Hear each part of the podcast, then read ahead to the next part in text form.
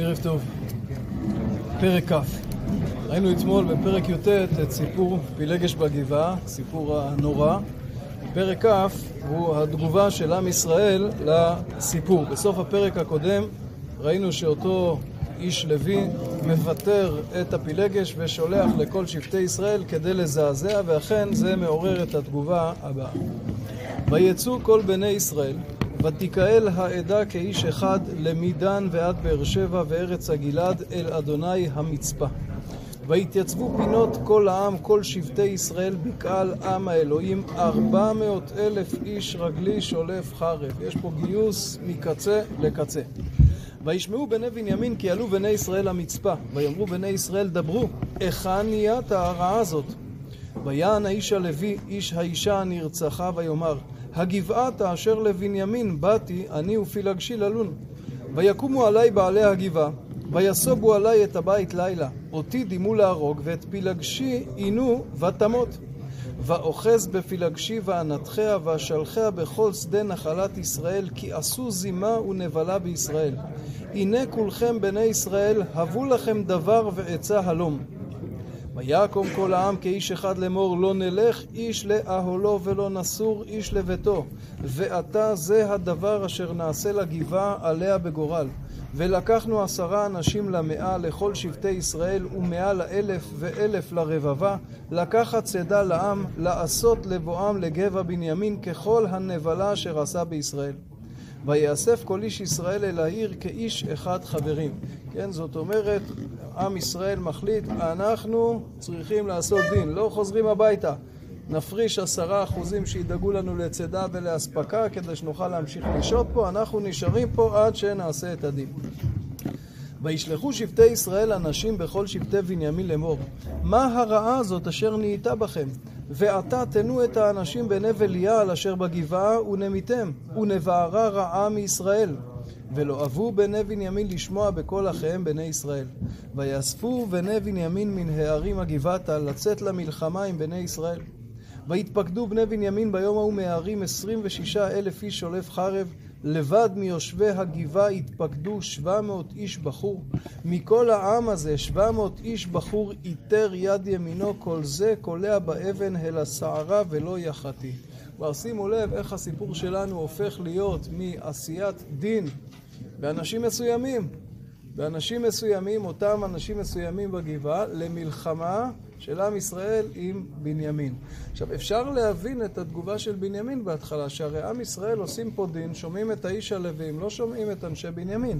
נאספים 400,000 איש, 400,000 איש לא צריך כדי לתפוס את אותם אנשים. כלומר, עם ישראל נאספים פה כבר מראש למלחמה, ושבט בנימין, שבעצם לא מקבל את ההזדמנות, כי הרי המשחק מכור. הם כבר החליטו שהם נלחמים והם יוצאים, ורק אז הם פונים לקבל את תגובה. אבל שבט בנימין מתבצר בעמדתו ובגאוותו השבטית, ואומר בשום פנים ואופן, אנחנו לא מסגירים אנשים משלנו, וזה הופך להיות לשבט בנימין כנגד כלל ישראל, מה שהופך את זה לדבר ציבורי, ודבר ציבורי משמעותו חמורה הרבה יותר.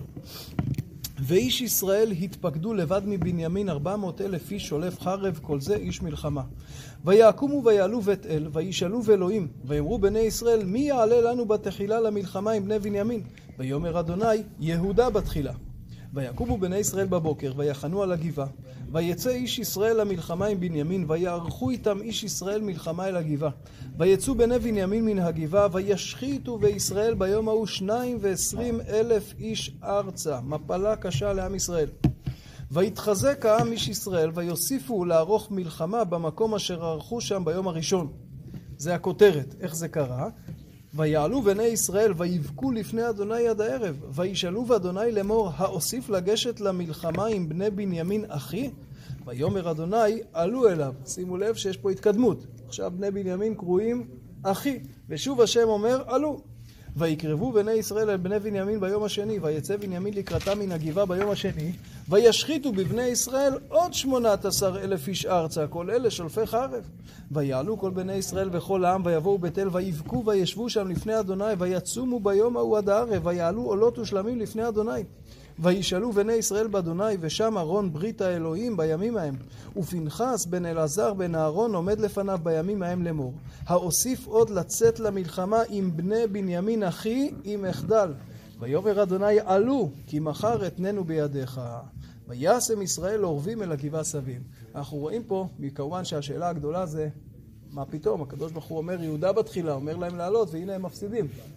הם לא שאלו האם לעלות או לא.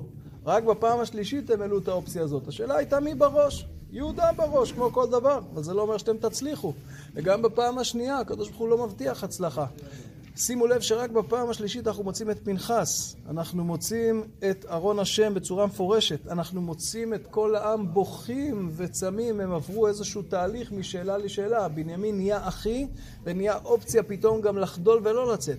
רק אחרי שהם עוברים את התהליך הזה ובוכים וצמים ומבינים שיש פה משהו משמעותי, רק אז אומר הקדוש ברוך הוא, מחר אתננו בידיך. ויעלו בני ישראל אל בני בנימין ביום השלישי, ויערכו אל הגבעה כפעם בפעם. ויצאו בני בנימין לקראת העם, עונתקו מן העיר, ויחלו להכות מהעם חללים כפעם בפעם במסילות, אשר אחת עולה בתל ואחת גבעתה בשדה, כ30 איש בישראל. ההתחלה כמו הפעמיים הקודמות, הם מכים בישראל. ויורו בני בנימין, ניגפים הם לפנינו כבראשונה. ובני ישראל אמרו, ננוסה וננתקנהו מן העיר אל המסילות. ננתק את אנשי בנימין מהעיר. וכל איש ישראל קמו ממקומו ויערכו בבעל תמר, ועורב ישראל מגיח ממקומו ממערי גבה. ויבואו מנגד לגבעה 10,000 איש בחור מכל ישראל, והמלחמה כבדה, והם לא ידעו כי נוגעת עליהם הרעה. הסיפור הזה מזכיר מאוד את סיפור האי. כלומר, הם באים, שמים הערבים, מושכים את בני בנימין החוצה, בני בנימין בטוחים שגם הפעם הם מנצחים, ואז העורב קם, תופס את העיר, ממש מזכיר את סיפור האי. ויקוף אדוני את בנימין לפני ישראל. וישחיתו בני ישראל בבנימין ביום ההוא 25,100 איש, כל אלה שולף חרב. וגם זה כותרת, ועכשיו זה יתפרט ונראה איך זה קורה. ויראו בני בנימין כי ניגפו ישראל בפניהם, ויתנו איש ישראל מקום לבנימין, כי בטחו אל העורב אשר שמו אל הגבעה, והעורב החישו, ויפשטו אל הגבעה, וימשוך העורב ויח את כל העיר לפי חרב. כלומר, בנימין חושבים שישראל ניגפים, יוצאים למרדף, העורב עולה ותופס את העיר. והמועד היה לאיש ישראל עם העורב, היה פה תזמון, הרב להעלותם מסעת העשן מן העיר. ויהפוך איש ישראל במלחמה, ובנימין החל להכות חללים באיש ישראל כ30 איש, כי אמרו, אך ניגוף ניגפו לפנינו כמלחמה הראשונה. והמסת החלה לעלות מן העיר עמוד עשן, ואיפן בנימין אחריו, והנה עלה כליל העיר השמיימה. כבר בנימין יצאו למרדף, העורב בינתיים בא ושרף את העיר, הם מסתובבים והם מבינים שעבדו עליהם.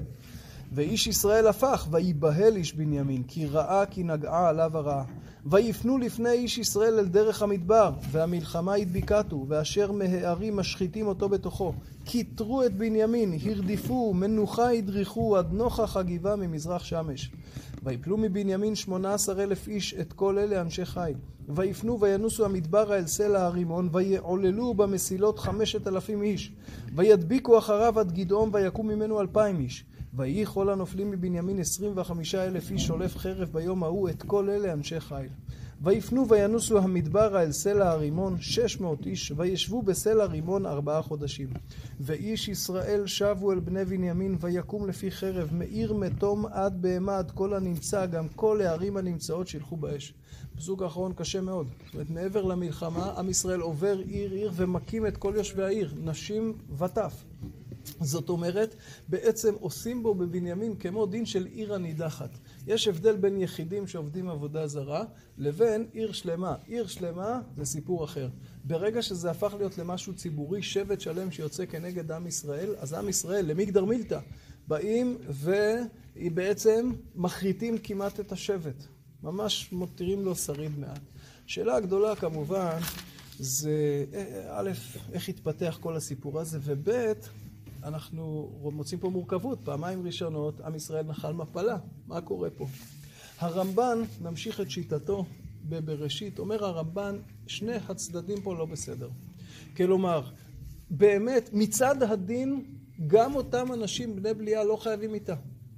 הפילגש לא הייתה אשת איש, הם גם לא הרגו אותה. היא מתה בסוף, הם לא התכוונו שהיא תמות. אם היו לוקחים אחד אחד לבית הדין, הם לא היו חייבים איתה. אבל עם ישראל רואה את התופעה הציבורית של עיר שלמה שלא מכניסה אורחים, שמאפשרת לדבר כזה לקרות, ואומרת, אנחנו צריכים פה לגדור דבר. יש בית דין של השבט, תפנו לבנימין שהם יעשו את זה.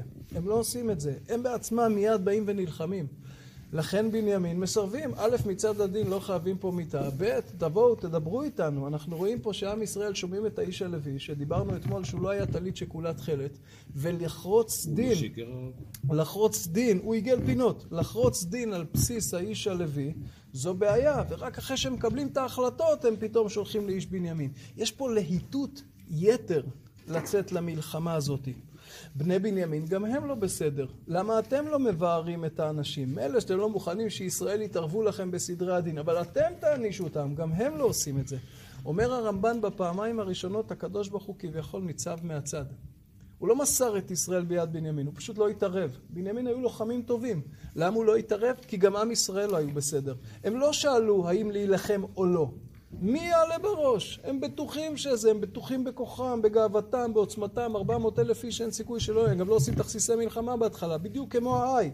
זה שכרון כוח כזה, לא שואלים את השם, אלא רצים קדימה. ולכן הקדוש ברוך הוא לא מתערף. ובנימין מנצחים כי הם לוחמים טובים יותר. אחרי שעם ישראל באמת בוכים וצמים וסביב פנחס ואהרון, ומבינים שבשביל לצאת למקום שכזה צריך לעבור תהליך, רק אז הקדוש ברוך הוא איתם. נוסיף, חז"ל אמרו, הסיפור הזה נשמח לפסל מיכה, אמר להם הקדוש ברוך הוא, בכבודי לא מחיתם, שיצרו מקדש אלטרנטיבי לא קמתם, פתאום אתם יוצאים למלחמה. אני חושב שחז"ל רוצים לומר פה אמירה. קנאות, ואמרנו שפה זה לא על פי הדין, אלא זה לגדור, שזה דבר נכון, אבל קנאות צריכה להיות לשם שמיים בצורה מוחלטת.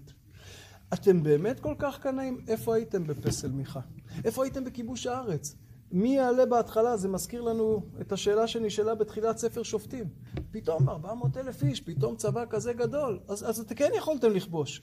אם הייתם כובשים, אז בני הגבעה לא היו לומדים מבני כנען את המעשים ואת הדרך הזאת.